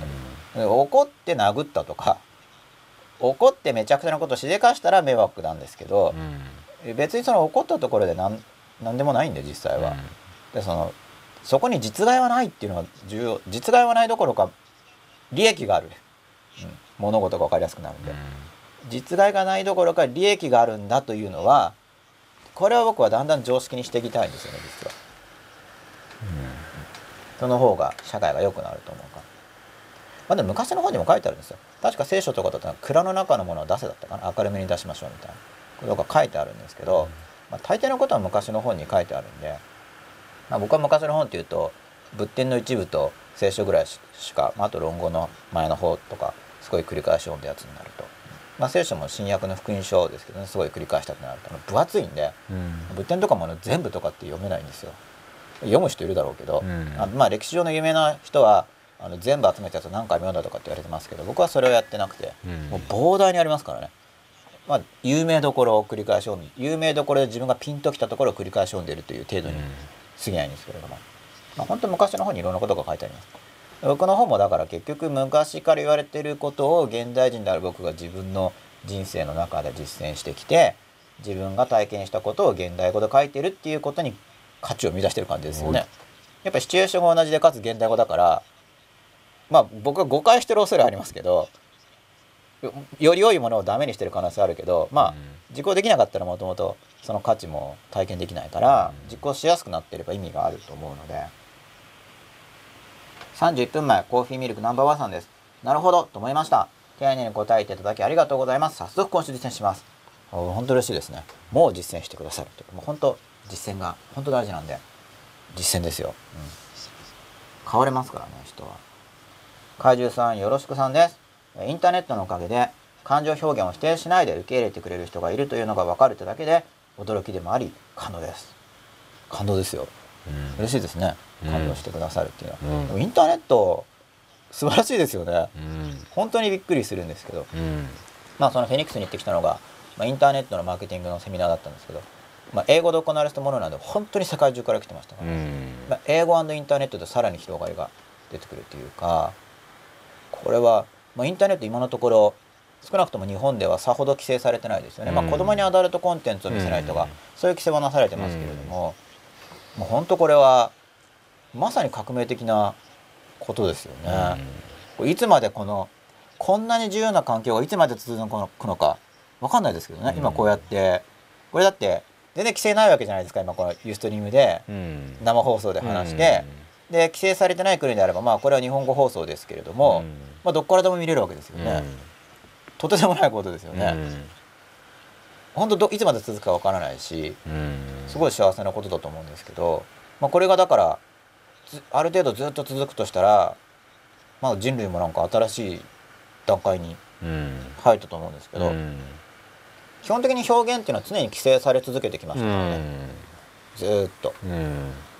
すごいことなんですよね。だから規制しきれないもの今、まあ、分かんないですけどね、これからどうなるか分かんないですけど、だんだん規制できない、まあ、できないというかしないってことですけどね、まあ、しようと思えばでももうしきれない状況になってきてる感があるじゃないですか。やっぱりもうでも技術的には、まあ、なんとか、うん、なんとか本気でやれば結構できますけど、まだまだでも多分どっかから漏れる状況じゃないですか。やっぱりもう、そうですね、もう、はい、漏らそうとすることができるんで完全に、まあ、エジプトの時もそうでしたけどね、うん、携帯端末とか開ければコネクションできるんで、でもねやっぱり例えば中国なんかでも、はい、もうやっぱりそういうつなげられちゃうインターネットサービスなんかはやっぱりもういっぱいあるみたいですし、はい、やっぱりでも一昔前だったらもうがっちりこうそうですね、よりがっちりもう比べ物にならないぐらいがっちりできますよね。基本的にはその港を抑えれば、そうですよね。港を抑えれば、空からの港、海からの港、あと国境線、そこを抑えればなんとかなったわけですけど、まあ今難しいです。確かに難しいです。かなりできますけどね。でも今日本の状況っていうのはそのほぼ規制されてないわけで、これが本当すごいと思うんですよね。あんまないです。日本はこれまで規制されてないったって、事実上はそうは言っても無理なわけですよ。だって一般の人は別に新聞記事書けるわけでもないし、テレビに出て自分の主張を言えるわけでもないから、規制してないでしょったって実際難しいですよね。でも今実際に表現伝えることができるわけで、これ本当革命的ですよ。だからそういう意味では世界の風通しがめちゃめちゃ良くなったって感じですよね。そういう意味ではね。でもやばいぐらい良くなってますよね。やばいって感じてる人たちはいるはずです。だからそうするとやっぱ個々の心に与える影響っていうのがすごい大きい気がしますよね。誰ともつながれるんですよ。で、Google プラスとかって世界的な経営者の人と生でビデオ通話ができるんですよ。Google さんすごいですけど。すごくないです。僕もビデオ通しませんかっていうコンタクトが取れるってことですね。僕も Google プラスでだからやろうと思ってるんですけど、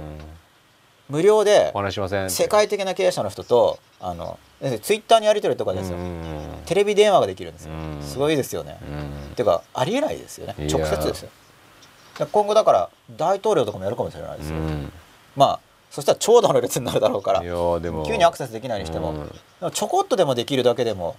とんでもないことですよね。でそんなのが本当可能になるってこようとしているわけで、ますます本物であることが大事な。いやそうですよね。うん、だからあとはそれを歓迎してる人が多いのか、逆に歓迎しない人も増えてくるわけじゃないですか。今度はもっと大変じゃないですか。逆に言えば、そうですね。こうしたああしたいっていうのが湧いてきてる人はいいですけど、偽物はますますバレるし。あと、まあ、洗脳されているというか、そういう人たちはやっぱ意志が弱い人だと拒否られますしね。自分をもっとコントロールしてくれよっていう人もいっぱいいるわけじゃないですか、まあ、ある意味もうそっちで生きてる人の方が多かったわけであって、分かんない。まあ逆戻ろうとしてる人たちもいるわけじゃないですか、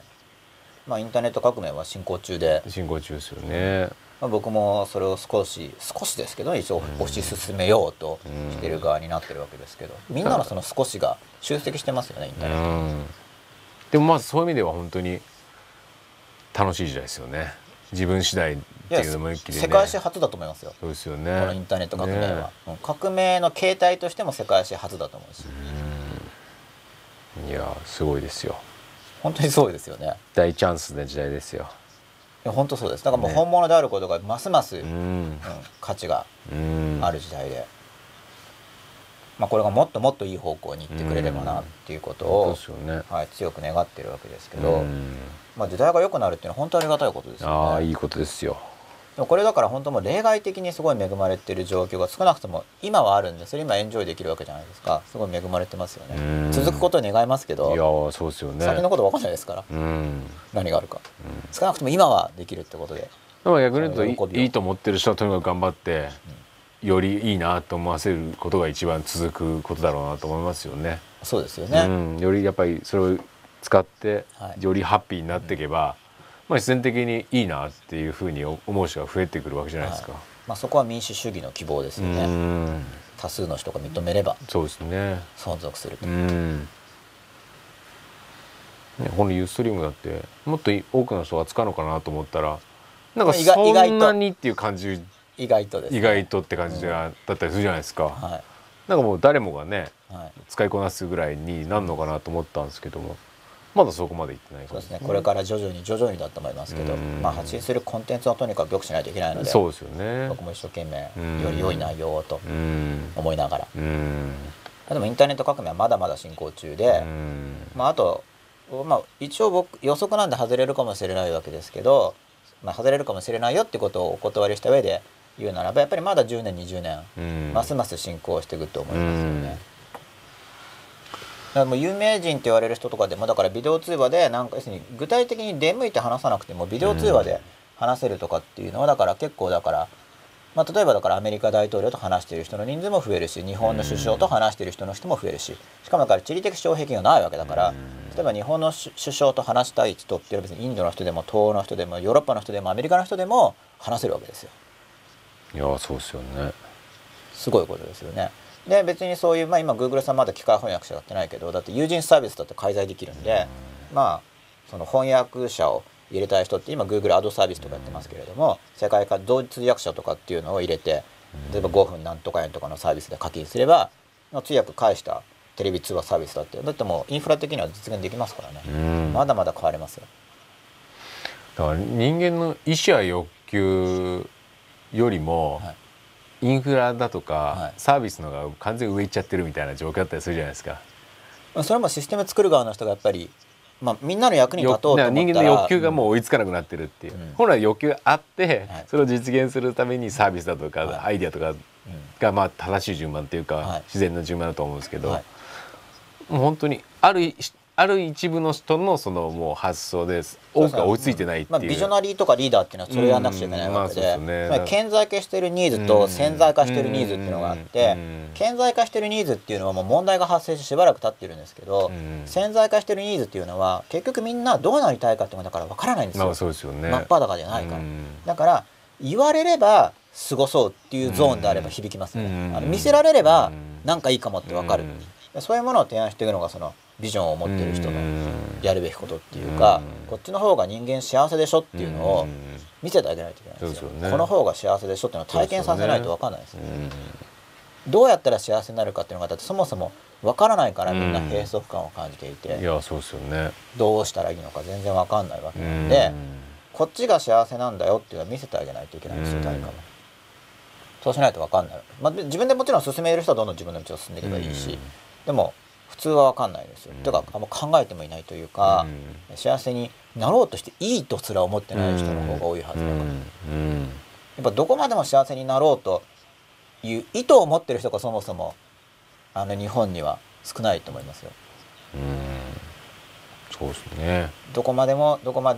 幸せになっていこうとするぞっていうふうに思ってるってだけで、だいぶ少ない側だと思います。思ってるだけで、そんなこと思っちゃいけないと思ってる人が多そう。別にその自分が幸せになるっていうことと他人をなんか踏み台にするってことは別に一致してないですからね。だからそこがなんかぐちゃぐちゃに混ざっちゃってると思うんですけど。まあ逆に言うと自分が幸せになったら誰も幸せにはできないですからね、基本的には。だって幸せとは何かをある程度掴んでなければ。助けようがないですよね。だってやってないわけだから。絶対ですよね、それは。自分が幸せになって、まあそれをある程度分かち合えるっていうのがまず現実的なゾーンですよね。全部分かち合うっていうのはやっぱり難しいんで、要は役立てばいいわけですから。そうですね。まだまだ時代は前に進めると思うんで、やっぱり今日本は閉塞感がすごくあるから、いやまだまだ進めるよっていうメッセージを出せる人が積極的に出してもっと盛り上げないといけないと思いますけどね。21分のアップルアンダースコアナンバー9さんです。お話を伺っていると、私がいかに普段自分の無意識を無視しているかが分かった気がします。私の場合、少し口をつぐんで自分の無意識に気持ちを向ける必要がありそうです。おこの無意識に気持ちを向けるっていうのもやっぱり実践なんで、そう無意識を無視しちゃうといろいろ起こるんですよね。無意識側は意識側にもメッセージを相当届けたい。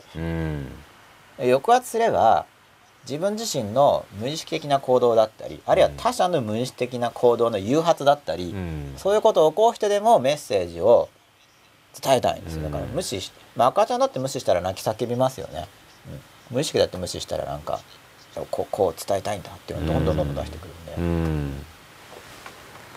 いろんな自分自身の心と体のいろんな部分を無意識はコントロールできるから、だから無意識側がメッセージを伝えたいっていう衝動を残していれば、メッセージを伝えたいというだけのためにいろいろやってきちゃうんですよ。でメッセージが伝わってる後に強調して、意識と無意識が協力をして幸せに向かって歩き始められるんですけど、メッセージが伝える前の段階っていうのはその幸せに向かうとか以前にとにかくまず伝えなきゃいけないっていうところで止まっちゃうんですよね、人生が。まずそのすごくメッセージを、感情を感じる、感情を恐れないで、別にその意識を邪魔しようと思ってメッセージを伝えようとしてるんではなく、あくまで助け合うために感情が出てきてるわけだから、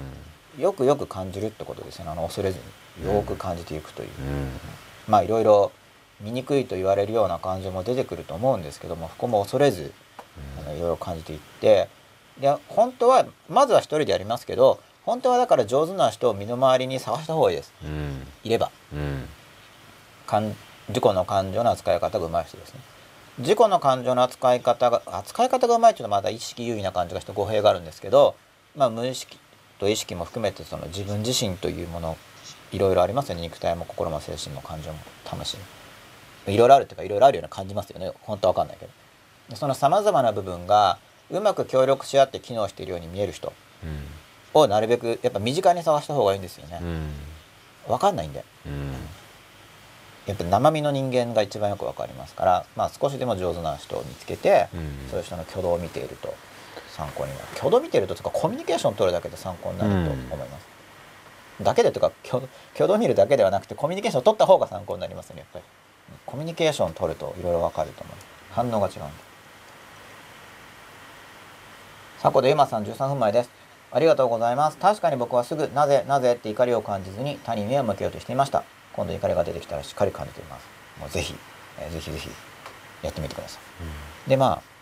ご本人様というテーマなんですけど、はい、結局そのご本人様っていうのは、これ何かというと、ご本人様っていうのもご本人の意識のことを指している用語なんですけど、だから本人必ずしも自分のことが分かってるわけではない、自分というのは広い意味の自分ですよね。あれ今日何円でしたっけ？76です。76、はい、本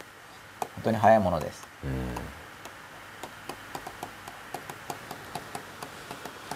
ついつい僕たちはその自分だからご本人様だと思っちゃうんですよね。この意識無意識って、これもだから線引いてますけど、そんな明確に分けられるものではないんですけど、話を分かりやすくするために、でこっちの意識の部分がついついご本人様になりがちなんですよ。つまり自分のことなんだからすごいよく分かってるよってことで思いがち。ところが結構そういう時に自分のことに怒りながら言うことがよくあるわけですよね。で無意識が意識側に怒りで多分ね、そうじゃないんだってことを伝えてるんだと思うんですけどね、自分のことについて怒りながら言う時の意識側が、基本的に無意識の側が感情でその意識の方にアプローチ、メッセージを伝えようとしてくると。でご本人様ってことで言いたいのは、自分が自分を描写しますよね。私たちは、自分が自分のことを描写しますよね。あるいは他人が他人自身について描写していることを言葉で聞きますよね。他人がその私はこうなんですよっていうふうに表明することを聞いたり、自分が自分について意識的に私はこうなのであると表現することを聞きますよね。僕がご本人様っていう用語を自分で作ったのはなぜかというと、本人が本人に対して言及することは、あくまでデータの一つなんですよね。真実ではないんですよ。本人が言ってるからというのはデータなんですよね。自分のことを知るために自分が自分をどう思っているかということはデータの一つだし、ある人のことを知るためにその人がその人自身のことについてどう言ってるかってあくまでデータの一つで、他にもその人がどう行動しているとかいろいろなデータがあるんですね。で心理学で行動主義っていうのがあるんですけど、また検索用の用語を言うならば、インターネットがあるんで今用語さえあればいろんなことが出てきます。行動主義っていうのは要はだから本人が言うことを言っても必ずしも当てにならないから、行動だけをデータにしようみたいな考えですよね。行動だけをデータにしよう。で行動主義って感じで主義までいっちゃうと今度全く当てにならないですみたいな話になっちゃうんですけど、本人が本人に対して言及することはそこまで思ってないんですよ。本人が本人に言及することも参考になる。ただこういうとまたその行動主義自体の話に入り込んじゃうと、いや言及行動も行動だからみたいなちょっとまだぐちゃぐちゃしてきちゃうんで、これもだからその別にこれ軽く話してるだけですから、行動主義っていうのがあるんだよってことでちょっと検索とかしてみたの知らなかった人も、あそうなんだみたいなぐらいでよくて、これもだから考えすぎると難しくなるんで、ただ考えすぎたい人は、入門書ではまず専門書です。入門書読んですぐ専門書、専門書に行かないといろいろ誤解しますから、とにかくいろんなこと。ただぜひ興味がある人はこういう検索すればいろいろ出てきますよっていうことなんですけど、もちろん発言も行動なんで、ただデータに過ぎないってことですよね。本人が本人に対して言及していることは必ずしも真実ではなく、うん、そう言ってるということは事実ですけれども、その内容が適切かどうかっていうのは時と場合によりきりで、うん、例えばの書評は僕はどう捉えてるかというと、例えば株式評論家とかの株価予想みたいなものぐらいな感じなんですよ。あんま当たんないじゃないですか。そうですか。あ、まあ、いや当たっ、まあ、もし当たったらすごい資産家になりますよね。別にだから当たんないんですけど、いや僕たちは普段いろんなこと適当におしゃべりしますよね、うん、だからああいう評論ってほとんど当たんないんですけど、うん、まあそういう言論に対するニーズがあるんですよ、うんうん、でそんな程度のものである。本人が本人に対して言及することもあんまり当たらないし、うん、だから約束とかもなかなか守れないし、本当データの一つにしか過ぎないんで。ただいろんな予測を中には当てる人もいるじゃないですか、一生懸命分析したりして。ただそれはすごく優秀な人、うん、ただ優秀な人もちょっと油断したりすればやっぱり外れるようになっちゃうものなので、うん、本人に対する言及っていうのも本当なんか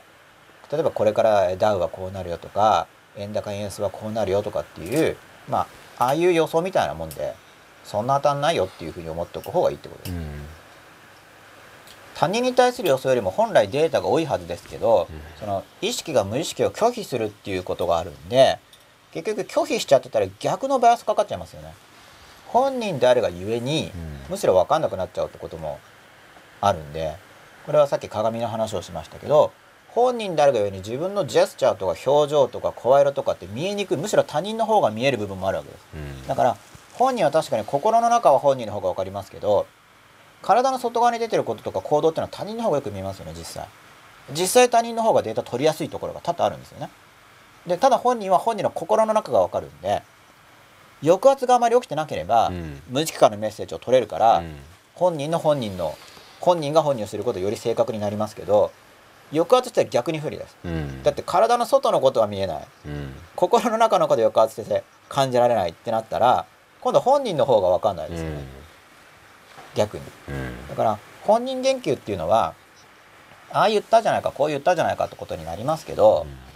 さほどあんまり重視しない方がいいっていうのが僕の考えで、ほんと1個のデータに過ぎないんで、まああの人は自分自身についてこう言っているっていうことをデータとして捉えて、で他にもこういう行動したりこういうことしてるからあの人こうなんだろうなみたいに総合的に判断していかなくちゃいけないから、だから自分が自分について言及すること、他人が他人自身について言及していくことはあくまでデータの一部であって、うん、もちろんデータなんですけど、うん、ただ一部であって、うん、もっと他のデータもあるから、そので他のデータと一緒に考えに入れなくちゃいけないということです。本人の発言だからっていうことで過大に評価する傾向が強いと思うんですよ、一般的に。それがさまざまな問題を引き起こしちゃうんで、うん、本人が本人について言ってるからといって参考情報程度にしか捉えないと、うん、っていうのがまあご本人様っていう考え方ですよね。でそのご本人様っていう考え方を理解するには、その意識と無意識だったり、その意識が無意識側のメッセージを拒否する傾向があるっていうことや、うん、無意識ってものは意識が受け入れてくれなければその人の微妙な肉体の動きとかを使って表現してくる傾向があるよねっていうようなことが分かってくることで、うん、このご本人様っていう考えが。でご本人様っていうのは本人が本人について言ってるんだからこれが一番正しいでしょうみたいな感じで言いがちなんです、その意識側が。その自分が自分について言ってるんだから俺が俺のこと一番よく知ってるんだみたいな、うん、その偉そうな部分を指して、うん、ご本人様っていうふうに敬語で「ご」と「様」をつけて、うん、敬意を込めてっていうのが皮肉なんですけどね、うん、敬語で言ってるわけです。ご本人様ですからってことだ。大体みんなご本人様モードに入りがちなんで、自分について言ってる時、うん、でもこのご本人様っていうそのタームで使っていると、自分がご本人様モードに入った時にもう分かるんですよ。他人が入った時も分かるし、うん、あご本人様モード入ったみたいな。要は俺のことなんだから俺が一番よく知ってるんだっていうのがご本人様モードで、いやなかなかその自分のことって分かんないよねっていうのがある意味ソクラテスモードみたいな、うん、なんで自身を知れっていうのはもう敬語と掲示して昔から掲げたくなるくらいなかなか分かんないから掲げてあるわけじゃないですか、うん、何時自身を知れっていうふうに。だから、うん、もうご本人様モードっていうのはまあ良くない兆候なんですよ、うん、そう簡単に自分のこと分かんないはずって思ってないと。でそう簡単には自分のこと分かんないよねっていうのが、まあ僕の現代語の感覚だと「汝自身を知れ」っていうタームよりも「ご本人様」っていうタームで捉えておいた方が使いやすいっていうのがその翻訳ですよね。翻訳なんか使いにくくない、汝自身を知れかっこいいですけど、なんかちょっとかっこいいがゆえにその意識的でありすぎてちょっと日常生活で気づきにくくなるっていうか。ご本人様っていうのはあご本人様入っちゃったってこう、まあ、僕の語感ですけどね、僕の現代日本語の語感としては、まあ、使い勝手がいいかなっていう感じの表現でご本人様って言ってるんですけど、というのが、ご本人様のお話でなんですが、はい、どうでしょうか、吉田さん一通りお話ししてみましたが、はい、今日はエンディングでもあるんですか？やりません。今日もないですか？はい、そうですか。まあ終電にも間に合うようにということで、はい、ちょっとまたツイッター見てみてもいいですか？はい、本当嬉しいですよね、この、うん、ソーシャルストリームの使い方もやっぱり見てくださってる皆さんも、うん、だんだんやっぱ慣れてきてる感じが、ね、うん、やっぱ人間ってやっぱ慣れがありますよね、うん、僕の放映してる側も慣れがありますけど、やっぱ書き込んでくださってる方々もだんだんこのタイミングにカシャカシャみたいな、うん、だんだん慣れてきてると思うんで、こうコミュニケーションしてる感がすごい前よりも増えてきてますよね、うん、なんかつながってる感が、うん、ビューストリームの良さだと思うので、この生でやり取りできるっていうのを最近なんかすごい前よりもやっぱ実感しやすくなってくると思うんで、多分見てる人たちもそうかなと思って、だんだんお互い慣れてきて、そうですね、でも電話とかも始めると違和感あったかもしれないじゃないですか、声だけで。でもなんか電話と慣れてくるともうやり取りしててなんか今話してるみたいな感じですけど、このユーストリームもちょっと僕もだんだん慣れてきて、今こうまさにこうちょうど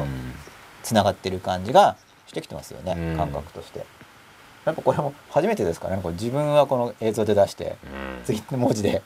聞いて、映像でまた返すっていう経験自体、すごいコミュニケーションですよね。変わってますからね、これまでのことと考えると、それをほぼリアルタイムでやるっていうのは初めてなので、ちょっとずつこう慣れてきてるんだと思うんですけれども、特に今あれかな、新しいカップもないのかな、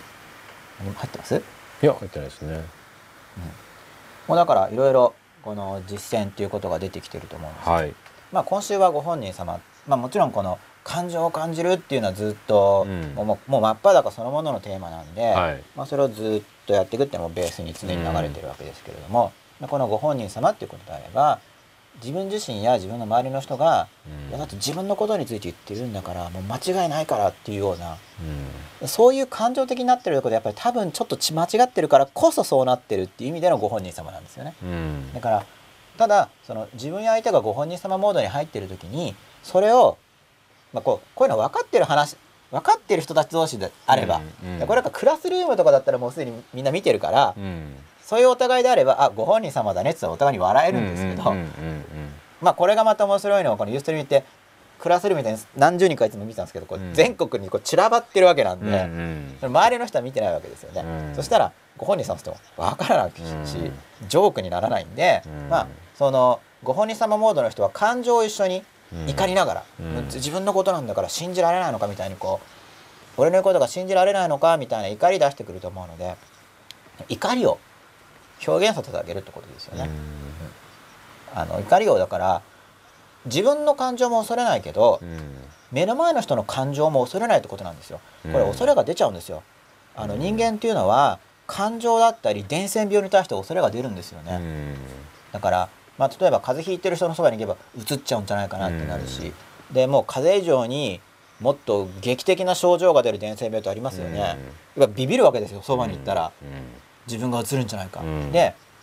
感情も一応映ってくるんで、うん、普通はだから相手の人がすごいズドーンって悲しんでたら目の前にいる自分その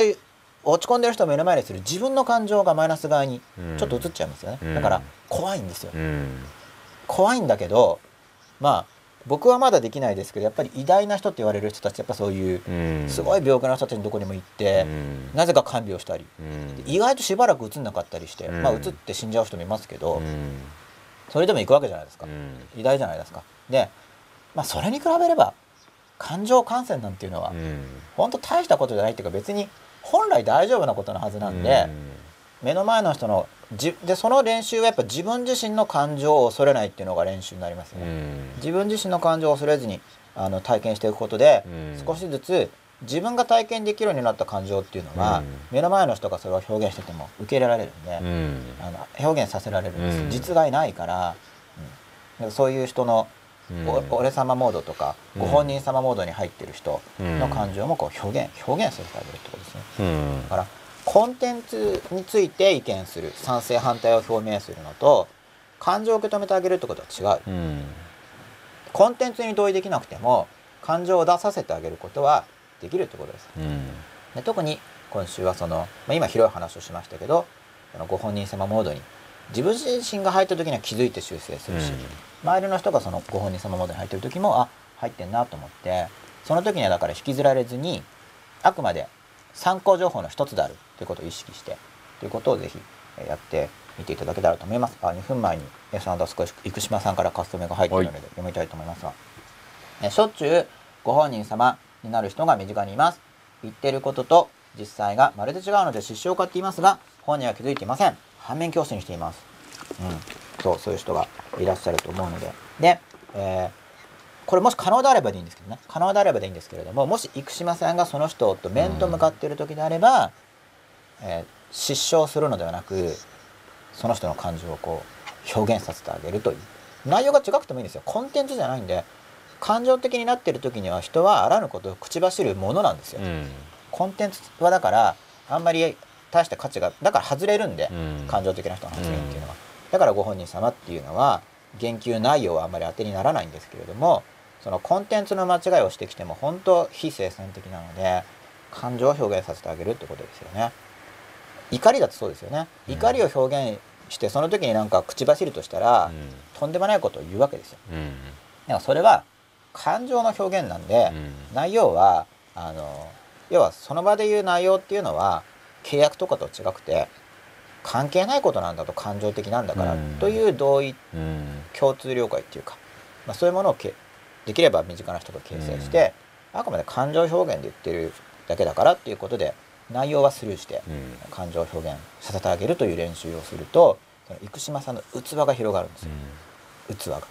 だから相手の人が感情的になっても、その感情っていうものを受容できるっていうのは器が広いってことなので、で今後は器を広くすることがすごく大事になってくると思うんですよ。特にリーダーになろうとする人、リーダーになろうとする人は器が大きいということでいろいろな人と関わっていくっていうことがますます大事になってくると思うんで、そういうことを練習していくと、これからだからちょっと世知辛さも出てくるわけですよね。経済もちょっと大変になってきていて、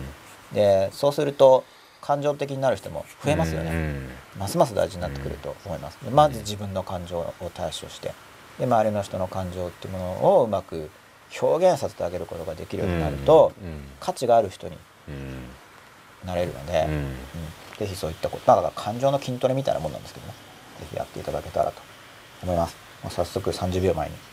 感情を表現させていただける、難しそうですが挑戦しますということでメッセージいただきました。ぜひ挑戦してみてください。ということで、今日第76夜、ご本人様ということで、ご本人様というテーマだけでなく、もっと広いところからいろいろ、これも生放送の予想だと思うんですけど、広いところからのお話もある方が、その部分的なお話ももちろん分かりやすくなりますよね、やっぱり。これまた本だと話があちこち飛んでる感じ、聞いててもあちこち飛んでる感じすると思うんですけど、その方が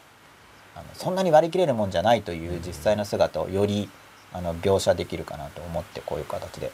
やってるんですけれども。ということで、第76夜ご本人様ということでお送りしました。また来週も同じ時間くらいから始める予定ですので、よかったらぜひまた見てください。ということで今日はここまでです。どうも